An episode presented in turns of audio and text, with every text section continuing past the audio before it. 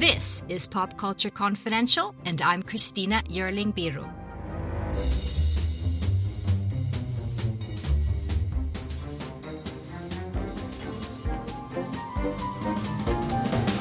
Hey everyone, welcome. We're back and we're back with Erik Anderson, editor in chief over at AwardsWatch. And I'm so happy to be with you again. How are you?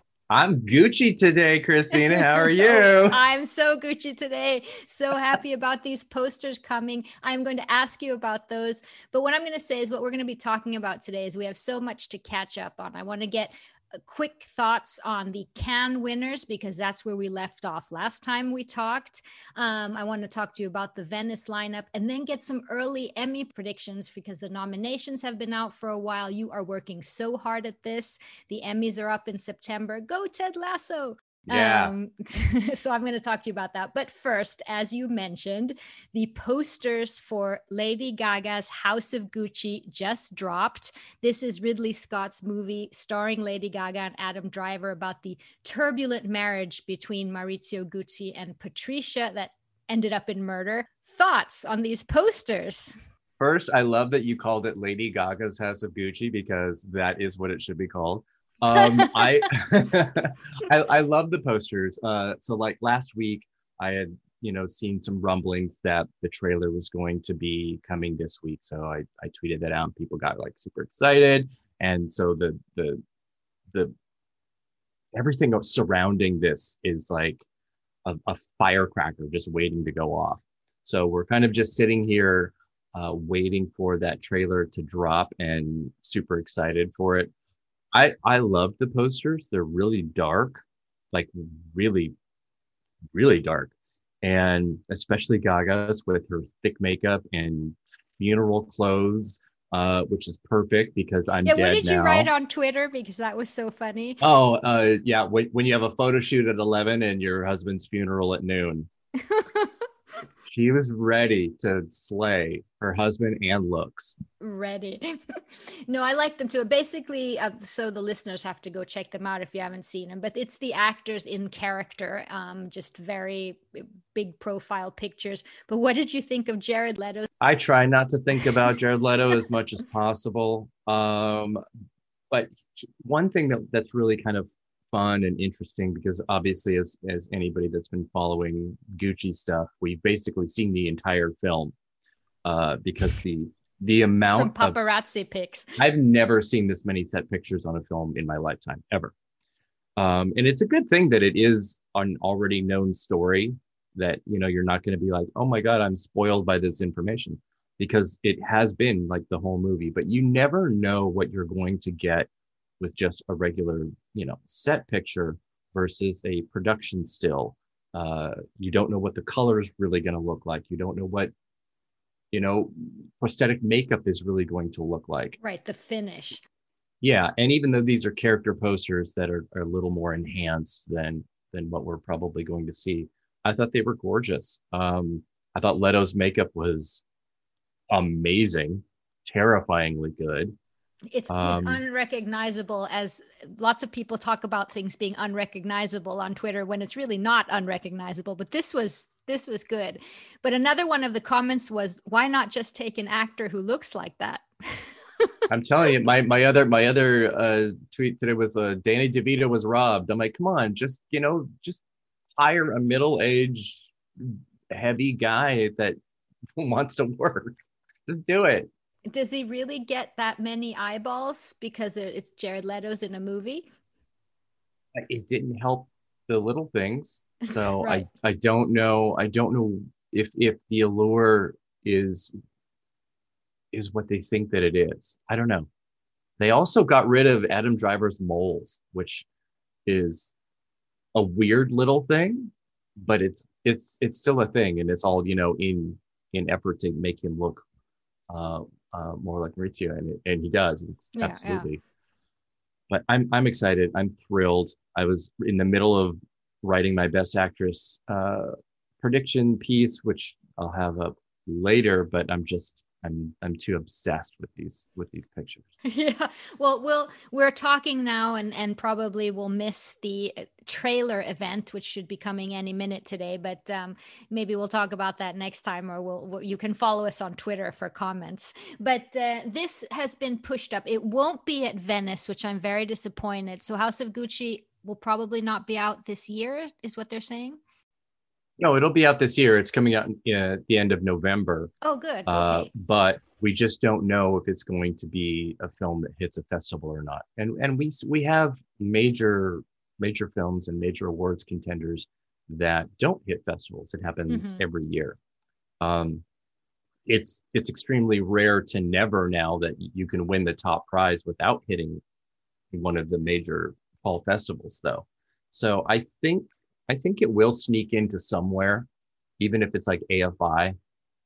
It'll, it, I think it'll show up somewhere. Yeah, it's just that Venice felt like such an such a extremely correct place for this particular movie to go. But um, I, I, also confused it with uh, with Blonde, which um, I've been waiting for too, which is pushed to 2022. So it's a weird. We don't really know when things are coming and going and where they're going to be. Yeah, Blonde is actually something that I really expected to go to Venice uh, so that Ana de Armas could get her, you know, Lady Gaga arriving on the boat moment. Uh, and it would have been, it abs- she would have been, she would have been the the absolute centerpiece of the festival. But well, that will go know. to Spencer, don't you think? That moment. Yeah, absolutely, Diana. absolutely. And it's I'm I'm really I'm kind of troubled about what's going on with Blonde, and and I'm not really sure. There's so much circulating about, you oh, know. Oh, no, you think there's problems with it? It's the movie I'm. you know, s- some of it's rumor, and I don't I don't like to put a whole lot of stock in rumor unless it can be you know founded. But it's it's really hard to do. I mean, the movie was shot in 2019. It's been in post production for a year and a half and obviously it would not be able to be in competition at uh, at Cannes, even though you know Thierry Frémaux said that it could play out of competition because it's a Netflix movie. Because Again, just for Netflix. the listeners, this is the Ana de Armas, uh, um, Andrew Dominik uh, adaptation of the book Blonde, where she plays um, Marilyn Monroe. And we're still waiting for this movie. But uh, yeah, so it couldn't be at Cannes because it was a Netflix movie, but it could have been at Venice. Mm-hmm so something something's up and then obviously the announcement yesterday which is even the announcement was really odd because there's no official like confirmation. There was no source cited.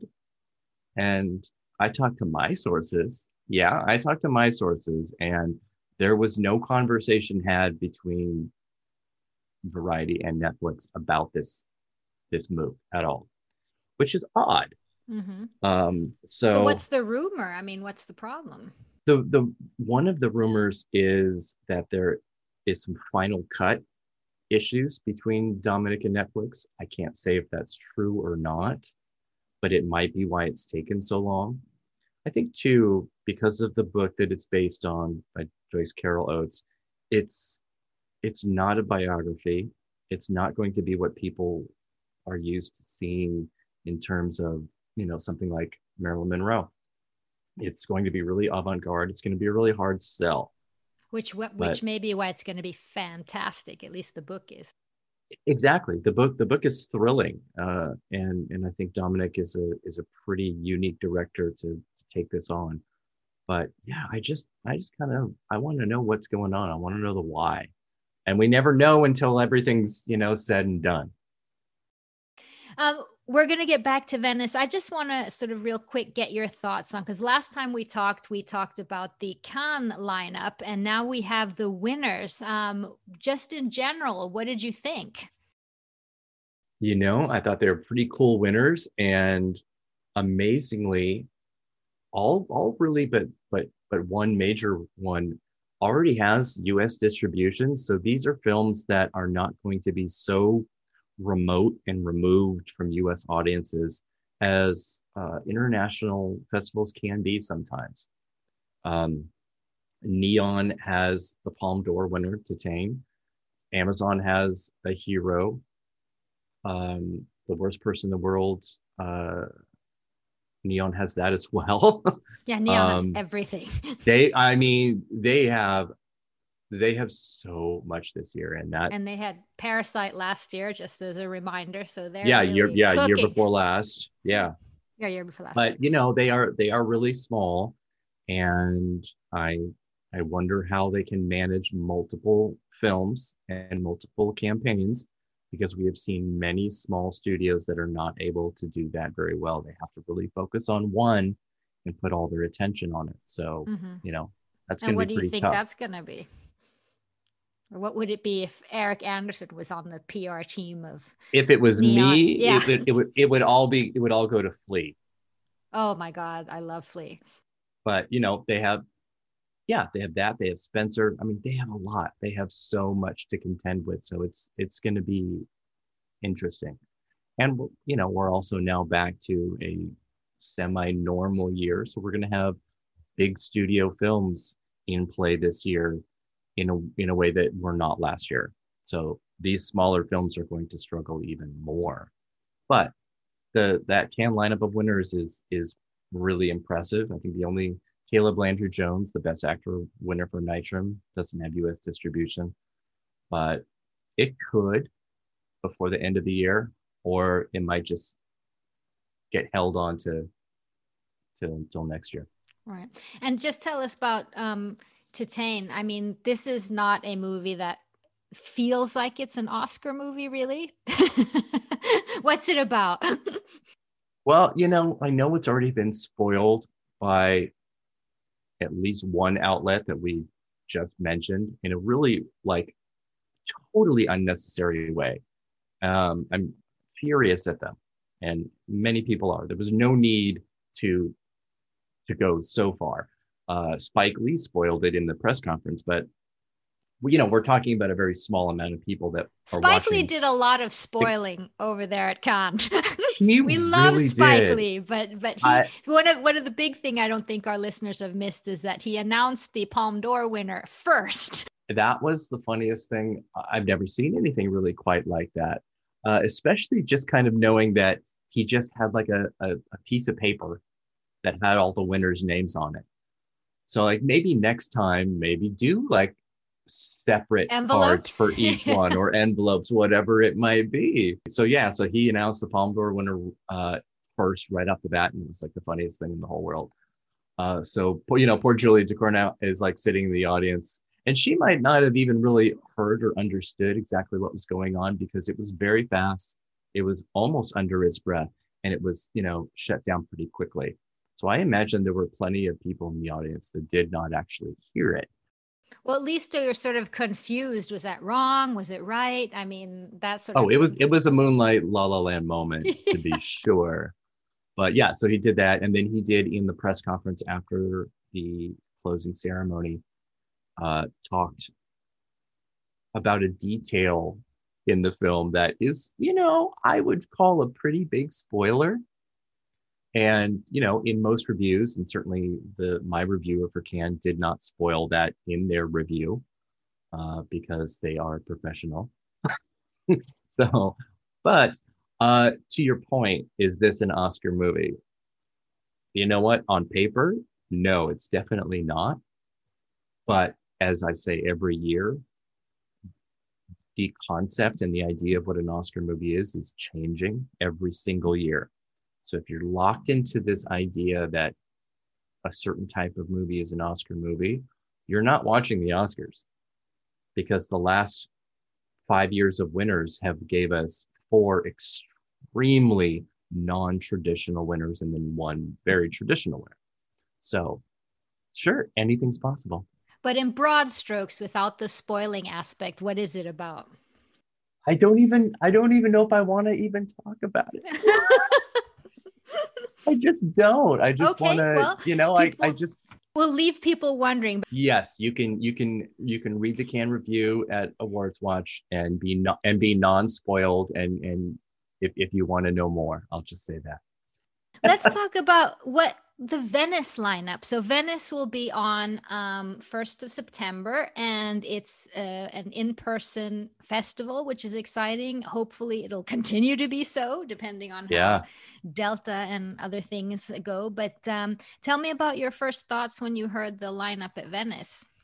Uh, it's a pretty exciting lineup, and there are a few things that we obviously knew were were already there, like Spencer and Dune, uh, and Power of the Dog, and and I think those were Jane Campion. yeah, those were the the the the big highlights because you know now we're going to see you know the Netflix films. The Hand of God is there, the Paolo Sorrentino. Um, Maggie Gyllenhaal, who was just a jury member at Cannes, is in competition with her first film, The Lost Daughter, uh, with Olivia Colman. So there's there's a lot. There's going to be controversial stuff like uh, uh, Michel Franco's new film. Uh, his last film, New Order, that was at TIFF, caused a tremendous amount of controversy. Mhm, Why? Uh, so, you know, I'll be really curious to see what the reaction to that is. Why do you, We've why got- was there? A, why do you think there's going to be a controversy? I just think it'll be baggage from New Order. Okay, which what what was that controversy? That was because it was sort of pretending to be like a parasite type of upheaval, but ended up being like the reverse. You know, like it was it was pro the bad family. Oh, interesting. And and so there was a lot of negative response to it. Um, the my my critics that were there loved it. They both loved it, um, but not a lot of people did. So I think there might be some some side eye uh, with his new film just to see because his response to to the controversy was pretty aggressive and and not exactly uh, understanding. So you never know. You never know. And we have Um, Almodovar, who's which I mhm. cannot wait to see. Um, and that looks the trailer looked amazing. It looks wonderful. We have double Penelope Cruz because we also have uh, official competition with Antonio Banderas, and Oscar Isaac has three projects in Venice. so good for him. Um, yeah, that's pretty cool. That's I, I hope I hope he can kind of just continue and and be more like a list than you know just a Twitter favorite kind of Mhm. actor. But he deserves uh, it. it's going to be curious to see. I mean, also speaking of controversy, uh, his film *The Card Counter* from Paul Schrader. Paul Schrader's been very active on Facebook, we'll say, uh, with extremely old-fashioned opinions. I guess Very much so, especially on about women. I have to say. Mhm. That's the best way to put that. I know that Focus Features, he he himself wrote that they asked him to stop.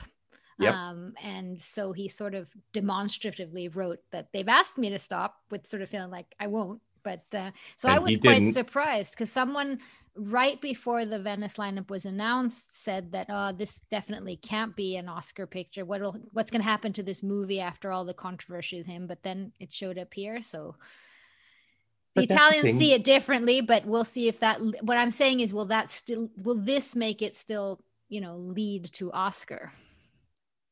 Lead Oscar to Oscar. Yeah. Um, I I don't you know I don't know because I have to say once I saw the trailer I was extremely unenthusiastic by its chances. It it felt shockingly pedestrian. It was so ordinary. So and and just like flatly shot, flat dialogue, everything was expected. So there was there was nothing that really kind of lit a fire. So it might not even be, it might be a, a moot point. What are you sort of predicting the reactions to Dune are going to be? I mean, we've been talking about Dune for I don't know how long now, and Yeah, um, a while. The expectations are, I mean, there's no way to even manage them anymore. Um, what do you think? It's when when the trailer came out, it was pretty funny because it um it's definitely trying to it's it's a massive, massive expensive movie. They have to make a lot, a lot of money. And it's a big risk because we are still in, you know, at least in the United States, box office wise, we're not there yet. We're not um we're not at a place where we have bona fide hits at least based on their their budget of these tentpole movies. So I think Warner Brothers' approach with the trailer was pretty smart because not everybody is going to have read the books or seen David Lynch's version. Of, Hopefully not. with which is you know fun in its own right. Yeah. Um, so they basically reveal almost the entire movie, or at least part one, because apparently this is part one. Um, they reveal most of it, which you know it feels like a safety. It's like here's here's just there's not going to be any surprises. What you see is what you get, and they want to get people in. And if you already know the story, then you're not being spoiled by anything, so it's not a big deal. Um, if you don't, I think they're hoping and they're counting on that revealing as much as they did is going to bring people in but it did look fantastic. I thought it looked amazing. Visually, it looks amazing, as most yeah. of his movies I'm, do. But I'm super excited for it. It's just so big. It's like it's like Arrival was, you know, this million dollar indie. Yeah, his little indie on an iPhone or something. absolutely. Compared to this, which just looks absolutely huge and magnificent. Yeah, I think it looks wonderful. I have I have high hopes for it, but again, with with how Warner Brothers is doing their day and date with HBO Max. We haven't seen enough evidence yet of something being able to be a standalone hit while while being on, on HBO Max and Disney Plus for that matter too. We've only been looking at this and experiencing this for less than a year. So we need more time to be able to see what really qualifies uh, as a box office hit now. And I think we also need to recalibrate what we define what a box is office a box hit. office hit, right? Yeah, it can't simply just be about the budget in comparison to the budget, which is what we used before. Well, that's going to be interesting. I'm also very curious um, about Spencer Kristen Kristen, Kristen Stewart. Stewart. I'm also curious about Kristen Stewart playing Diana, Lady Diana Spencer, um, and how that movie, Pablo Larraín, could sort of go either way. Either it's going to be a masterpiece or I, am really curious about the direction that that movie takes. I mean, I thought his Jackie about Jackie was amazing, but I know lots of people didn't. So, um, uh, absolutely. And again, you know, with with with approaches like this or you know what Dominik is apparently doing with blonde um, you know you're taking extremely recognizable people worldwide and you're putting them in films and stories that are very not like what we're used to seeing. Um, and spencer is only takes place over a weekend. There's flashbacks and stuff like that but it's it's only a weekend which i think when you're talking about iconic people in history like this, unless you're able to do a multi-part limited series of their life, it's too hard to do a two-hour biopic and capture so much of them. So it's a safe, it's a very safe thing to do when you're only highlighting a very small uh, amount of time. Uh, Darkest Hour did that, and a lot of biopics are doing that now. Not all of them, but a lot of them. I hope that the approach that Pablo's done before and that Dominik will do, I'm hoping that the approach is less biopic. This is actually what happened and more sort of looking at the themes of fame and, and being, you know, a woman and, and, and that themes that apply to us regardless of, of who we are. Um, I have to feel that it will be just looking at, at Larraín's career and how he approaches everything. I do expect it to be pretty close to Jackie in style, uh, and and I hope that it is because it was extremely successful. And you know, I mean, Natalie Portman only has a marginal, you know, passable uh, uh, look to Jackie Onassis, and Kristen Stewart doesn't look very much like Diana at all. Just passing I love I really like Kristen Stewart, but one thing she she's not as I you know my impression of Diana as it eh, was is she's not that warm. That I'm interested in seeing if if she can that warmness she can bring out. I think one thing that Stewart can capture about Diana, and obviously, you know, a good dialect coach, if she gets the voice right, then then she'll oh, that she nail will. it. She's such a pro. But I I think you know Diana was at least publicly very soft spoken and quiet. Her voice was quiet. She would have been amazing at ASMR. Um, yes. and Stewart is like that too. She is. True, She true. speaks. She speaks under her breath, almost with like a lack of confidence. And I think she can capture that part of Diana really, really well. I think that can that can happen. So I, I hope that it does. I want it to be great. Hi there. I'm Heather Drago. And I'm Sarah Saunders. We host the podcast That's a Hard No about saying no and setting boundaries. So you can become that true and empowered you that this world needs. Saying no isn't just okay. It's the key to living an authentic, fulfilling life. I'm a licensed professional clinical counselor. So while this podcast is in no way a replacement for one on one therapy, I suppose I know what I'm talking about. I'd say so. We talk about learning to say no and set healthy boundaries and how it impacts mental health, physical health, relationships, parenthood, and more. Subscribe wherever you get your podcasts and visit our website, hardnopodcast.com. We're here to help you find your no and say it unapologetically. That's a hard no.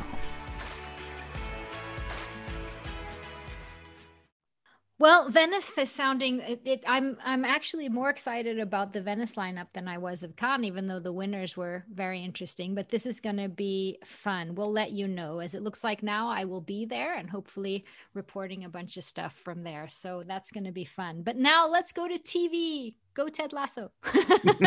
as you can hear, I'm a big Ted Lasso fan. It's been my mm. summer. Yes. you are fully and so wonderfully covering um, everything Emmys from when the nominations um, were from. I'm just going to get my papers up here. Um, when they were, we are sort of a month away, right?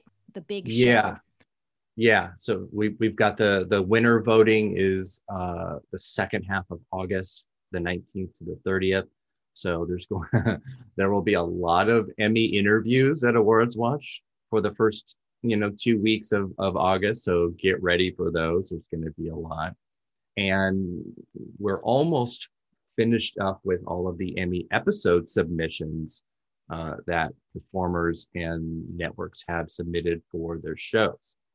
So you can also take a look at that over at AwardsWatch under Emmy episode submissions. And, you know, we talk about this kind of stuff all the time, even through years of, of changing how the voting happens. You know, you still submit an episode. And, you know, if you're a voter, you're not able to watch Everything. right? 35 shows and all of them. So sometimes, yeah, you you will only be able to watch one episode and and hope that, you know, as the person submitting it, that it does represent you, your performance and your show as best as it can. This may be a difficult question pertaining to that just getting you on the spot here but is is there historically a submitted episode that really did not work that and that thinking about it afterwards that was the wrong one to send and that you think they would have won if another episode would have been sent I think it happens all the time, actually, and it's it. It, it uh, actually Olivia Colman submitted forty-eight to one, uh, which was not her best episode. She probably is that from the crown or from the crown? Yeah, she probably should have submitted War, um, but she, she she actually hasn't been that great at submitting. But okay you know, do but does she choose it or does that's that's the thing. Sometimes the performer submits, sometimes the network submits. Classic, classically, that was the case uh, with HBO and The Sopranos, and so all those wins that that Edie Falco got, those were all HBO submissions. She didn't do those, which is so funny because way back in the day, we used to call if, if somebody submitted an episode that there was no way that they were going to lose based on that, it was called uh, a Whitecaps submission because that was an Edie Falco uh, soprano submission from I you know, whatever, mid mid 2000s. And it was it was a performance and a submission that it didn't even matter who else was was nominated. that was it. It was that was a done deal. So we kind of almost every year, even though, like I said, the voting isn't exactly the same. We don't have these blue ribbon small panels that only look at at at the submissions. We still call them tapes, for Christ's sake. That's get with so the that's that's kind of how, yeah that's that's kind of how you know almost old fashioned it is. But you know i mean i'm kind of i'm looking at the the submissions for this year. Emma corrin from the crown submitted fairy tale. I don't think she could have submitted anything else. It's absolutely perfect. That's the one where she roller skates, right? yes it Yes. is. So iconic. Diana, i can't yeah. even deal with it. I, it's it's the it's the best thing ever. Uh michael k. Williams from lovecraft country submitted rewind 1921 which is by far his best and most sympathetic episode and that is a category that has never had a black winner ever every single acting category at the emmys has had a uh, a black winner except This is supporting, best supporting in supporting actor in a drama series drama series. drama Mhm. series yeah and we actually have three uh, black actors nominated in this category so the the chances of that stat being broken are extremely high which is great. Um what do we have? Is there a white cap? well personally i feel that michael k. Williams submission is a white caps episode. I think it's stunning. Um he is he's on his fifth nomination. He is an actor and a veteran that has been so respected in the industry and never won it is an extraordinarily I can't believe he's never episode. won.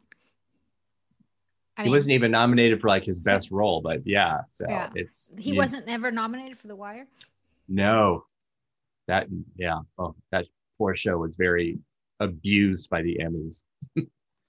um, let me see what else. I think you know, even though Jean Smart already was basically a lock to win, uh, she submitted uh, 1.69 million, which was the episode where she's doing her st- stand up at this small thing, and, and she gets heckled by this guy and delivers this fantastic monologue.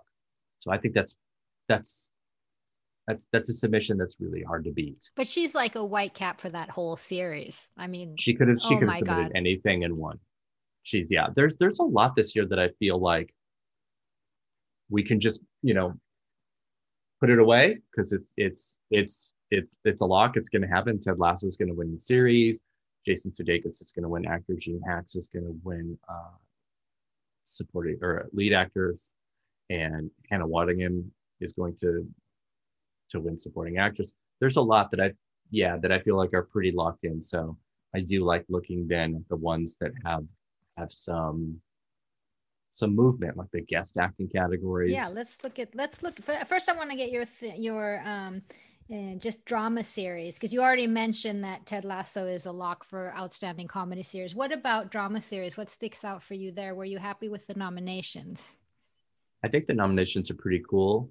Um, you know, there's no Emily in Paris like there is in comedy, so it's it's a good set of of nominations. I do think that The Crown can finally win, and that will give Netflix its first series win at the Emmys. Of course, if The Queen's Gambit wins before that, then that's that'll be a series win as well. I, I think the crown. I think the crown is in the best shape. And and going to the categories you were saying that a little more yeah, up in the air. What are you thinking about? If, uh, looking at like guest actor in a drama series, I think that's. I think it's open, but I'm leaning to Courtney B. Vance for Lovecraft Country. But I think I think it's pretty open. Uh, Charles Dance has a Charles Dance in the Crown has the first episode of season four, and he's only in that uh, uh, as General Mount, Mountbatten. Um, we've got Carl Weathers and Timothy Olyphant from The Mandalorian, both really good. We have Don Cheadle's, I think it's a 90 second cameo in Falcon and the Winter Soldier, which That's is amazing. whatever. It's a, even he was like, "Why am I nominated? What? This is What? this is ridiculous. It's it's crazy." There must, I um, mean, there must have been someone else out there. Yeah. And Jared then Leto was not available. and guest actors in a drama series is pretty fun too. And you know, speaking of, of cameos, we have Claire Foy in that 48 to 1 episode where she does, you know, that uh that radio speech. oh, and, right. and ma- makes makes a cameo. And it's a it's short, it's not 90 seconds short, but it's a very, very short. And there's no, you know, there's no arc or anything. It's just her giving the speech. So it's a, I mean, it's kind of a bit of a throwaway nomination, I think, but you know, I, I don't I don't turn my nose up at it too much. Uh, we've got two from Handmaid's Tale, Alexis Bledel, who's already won here, and McKenna Grace, who at 15 years old is the youngest nominee here ever in Emmy history. And then Phylicia Rashad, who I I don't think really has much of a chance of winning after her messy After Bill Cosby, Cosby, mhm. tweets. So, you know, good luck to that. And then Sophie Okonedo uh, for Ratched, which was not a surprise nomination, but the surprise was that she's the only person that was nominated from the show. well, it was Cynthia- a very divisive show.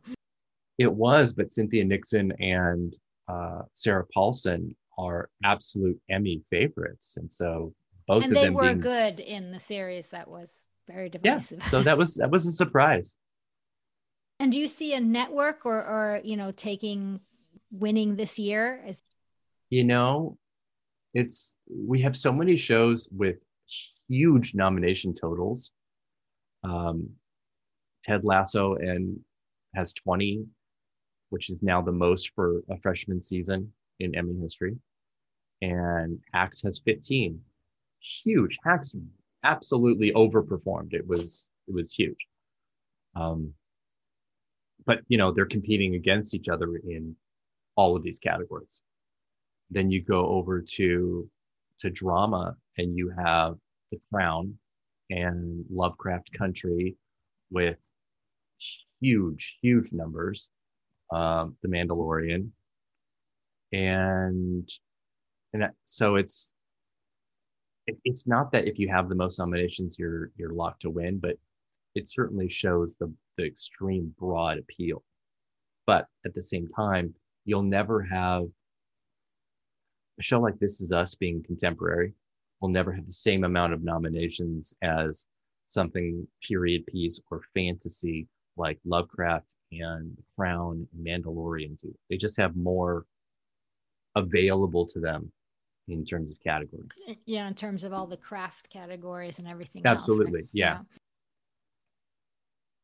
But it's the battle this year is really between Netflix and HBO because they are only separated by one nomination, which has to have absolutely gutted Netflix because HBO came in with 130, which includes HBO Max, obviously. Uh, and then Netflix had 129. And that just Oh my to- god. that, Well- that had to just suck. They're like in the office going Netflix Max now next year. Mhm. Exactly. Exactly. Well, that's going to be very interesting. I mean, I I'm a huge fan of both Ted Lasso and Hacks. I have to say. I mean, I just think it's been an amazing TV summer in in many ways. Also, White Lotus, but that's not this year. But I needed this good time that these shows have brought me. So I'm I like all the nominees there. I have a feeling that Ted Lasso has a little bit of an edge over Hacks, just because I think it feels like everyone has watched Ted Lasso.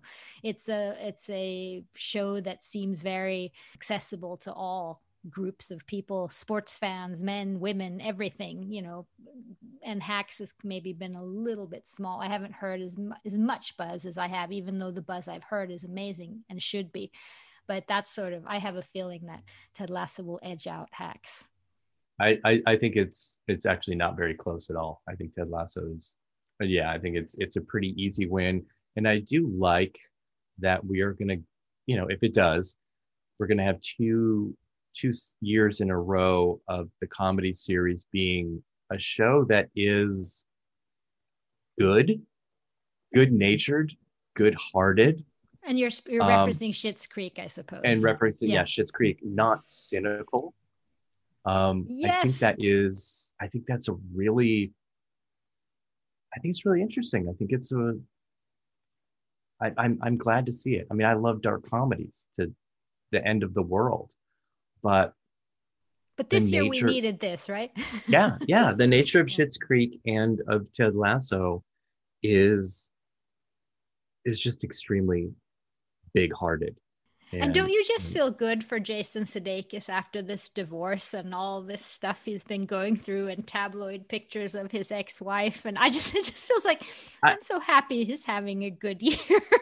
I guess he seems to be doing fine. His GQ spread was kind of amazing, and Amazing. we are like, okay, good, good. yeah, no, it's yeah, it's and you know, and I, he's coming off of you know being uh, an an old SNL uh, because he, person. he did so- look a little rough in that sweatshirt when at the, what was it the Golden Globes that first, or was it, or, or Critics' Choice, or one of those? Yeah, one of those was- first ones when he didn't realize he was he, he felt it felt like oh my god it, it was it, yeah i mean it, the, the nature of all those was pretty funny because you know once again the women you know really turned it out and got dressed up and did the whole thing like it was a you know in-person red carpet and the guys were like whatever i just i keep thinking about bill camp doing the sag awards thing from in his car in line to get his vaccination shot.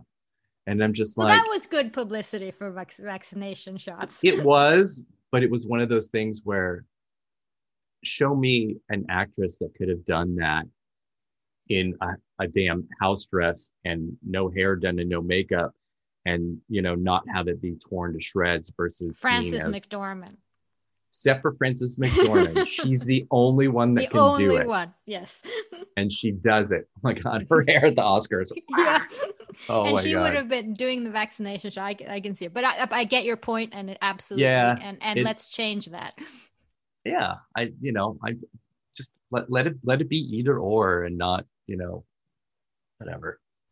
well Erik will you do a real prediction show with me um like that week ahead of it in september Yes, of And course. That Of would be so much fun. So so we'll leave it at that. It's so great to talk to you again and we're on a roll here. So thank you so much and I'll see you very soon. Yes, absolutely. Thank you. I'm Ken Harbaugh, host of Warriors in Their Own Words, a podcast that presents the unvarnished, unsanitized truth of what we have asked of those who defend this nation. As a country, we need these stories more than ever. Stories from Americans who have borne the battle, including 30 year old remastered interviews with veterans from World War I recounting their time in the trenches of Europe, and with veterans from World War II, Korea, Vietnam, and from our most recent conflicts in Iraq, Afghanistan, and other battlefields Americans may never have heard of. Hear their stories by listening to Warriors in Their Own Words wherever you find podcasts.